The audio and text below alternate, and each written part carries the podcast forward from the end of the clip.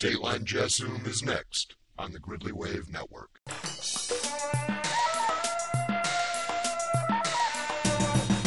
From the Chicago Bureau of the Barsoomian Blade.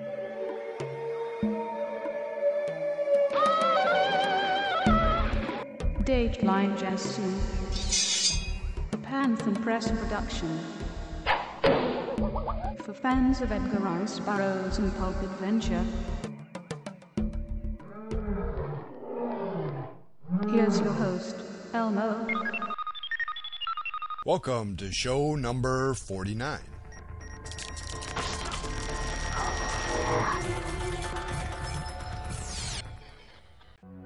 The ever-widening scope of the Red Mafia would become even more apparent over the next few years as federal agents began tracking the activities of a flamboyant Florida Redfella known as Tarzan. White men throw lots of words. The Redfellas had connections, they had skills, and they had an insatiable appetite for cash. It was a dangerous formula, and no one embodied it more than a brawny Russian Jew named Ludwig Feinberg, also known as Tarzan. Jungle law more easy. Man live own life. Tarzan left the Soviet Union for Israel in the early seventies amid a surge of Jewish emigration. So you prefer the jungle code to civilized law? In jungle, men only kill bad animals. In civilization, men kill good men. After serving in the Israeli Navy, Tarzan came to the U S, joining the throngs of Russian-speaking immigrants who had settled in Little Odessa, Brighton Beach, Brooklyn. He gravitated to organized crime, doing torch jobs for an Italian mafioso who ran a furniture business. Boy grew up to be brother of sun and friend of rain. But the ambitious young immigrant wanted a bigger cut of the American dream. In nineteen ninety, he left Little Odessa for Miami, where he opened a strip club called Porky's. Unfortunately, we can only show you the outside of Porky's, because what goes on inside is not to be believed. It soon became a popular hangout for underworld players from around the globe.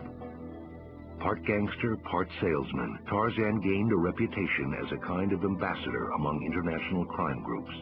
You read, Tarzan? Read? Yes, read. Read a book. Ever hear Shakespeare's Hamlet? Tarzan read Trails and Jungle. Read Clouds and Sky. Lawyer, ever hear of Kinsinupa? Kinsin what? Kinsinupa. Cures snake bites. All babies in the jungle know that.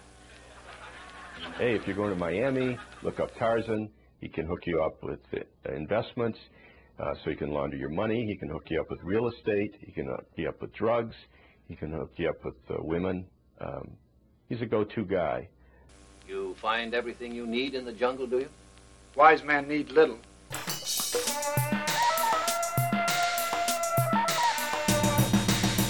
Antiques Roadshow recently featured a piece of artwork by Frank Schoonover.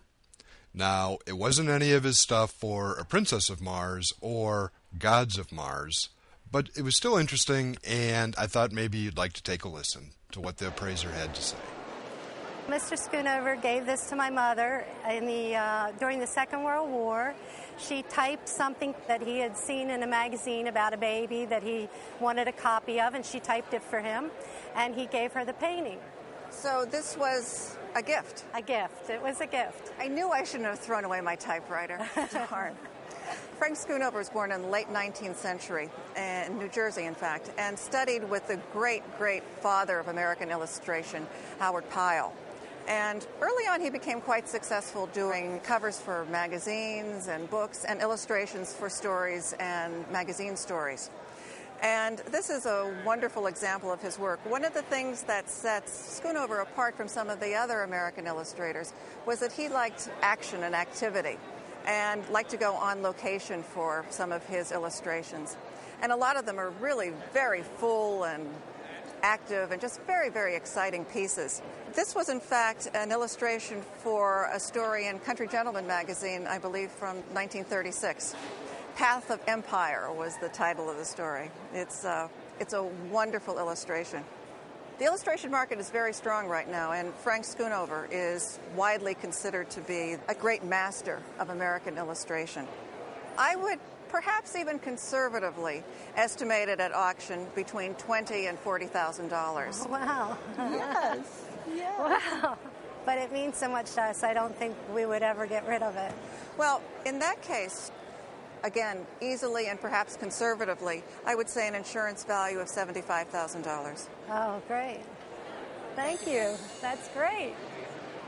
Wow, if that was worth seventy-five thousand dollars, I would really like to know what they would appraise some of the artwork from uh, the early Burroughs novels. It's got to be quite a bit more than that.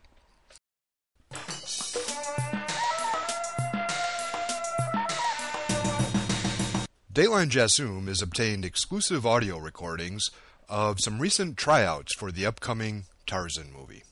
Uh, me? Jungle Guy. You, um, Jane? Knock him down, Jungle Guy! Okay, that wasn't so hard. Um, I'm buying it all!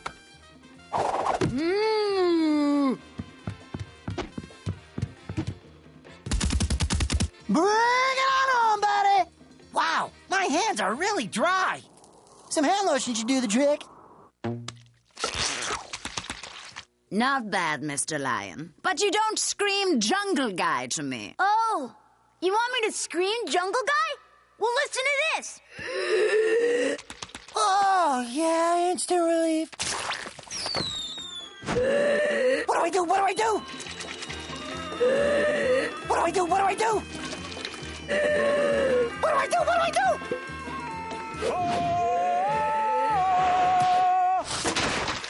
Jeez, Jake, you interrupted my audition! I saved your life! Sorry about that, Miss Chameleon. Now hold on to your stick. Here comes my Jungle Guy yell. Forget the yell! What? Get me the monkey! You call Miss Chameleon? You Jungle Guy. Me blown away. Uh, Miss Rigby, Stella, my love, would you send in the next auditioner, please? Thank you, guys. My darling. Ah.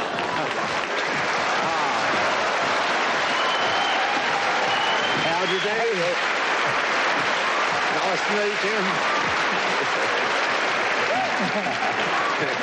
do you do? Nice to meet you. uh, Mister Spigot, is it not? Uh, yes, Spigot by name, Spigot by nature. Uh, oh, settle down. Oh, yes, all right. Right.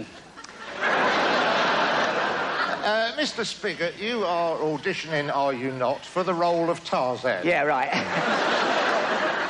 Mister Spigot, I couldn't help noticing, almost immediately, that you are a one-legged man. Oh, you noticed that? When you've been in the business as long as I have, Mister Spigot, you get to notice these little things almost instinctively. Yeah, well, we're bound to. Yes, you? you're yeah. bound to. Now, Mister Spigot, you, a one-legged man, are applying for the role of Tarzan. Yes, right. A role traditionally associated with a two-legged artiste. Uh, uh, uh, yes.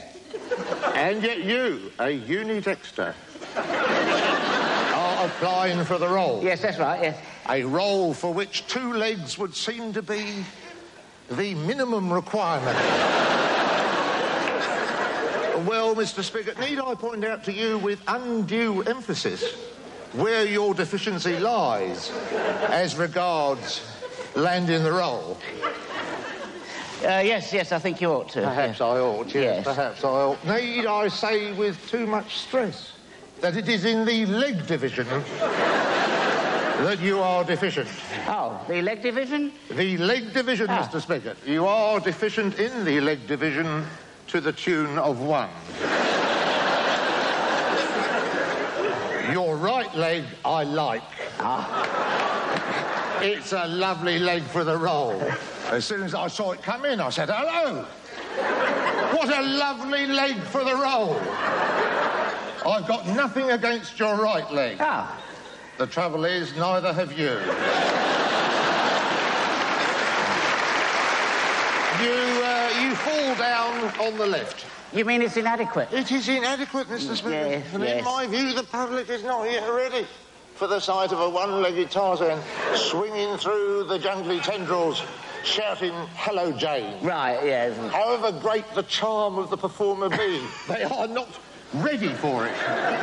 Mind you, you score over a man with no legs at all. Oh, if a legless man came in here demanding... a legless man came in here demanding the role, I'd have no hesitation in saying, "Go away! Hop off!" So there's still hope? Yes, there is still hope, Mister Spigot.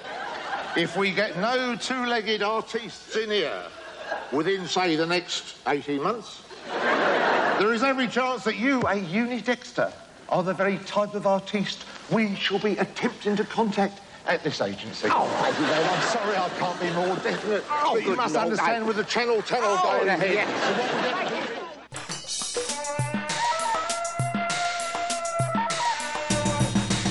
That's going to do it for show number forty-nine. Thanks for joining me.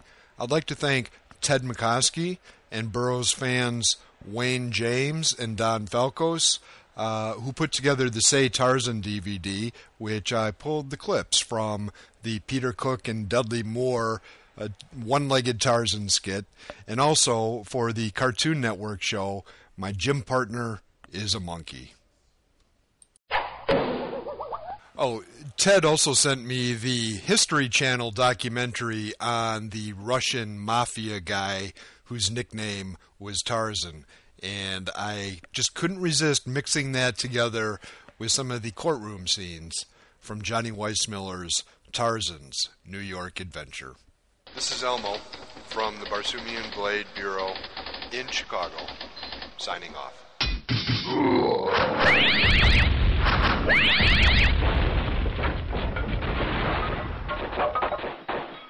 And no one embodied it more than a brawny Russian Jew named Ludwig Feinberg, also known as Tarzan. But you don't scream "Jungle Guy" to me.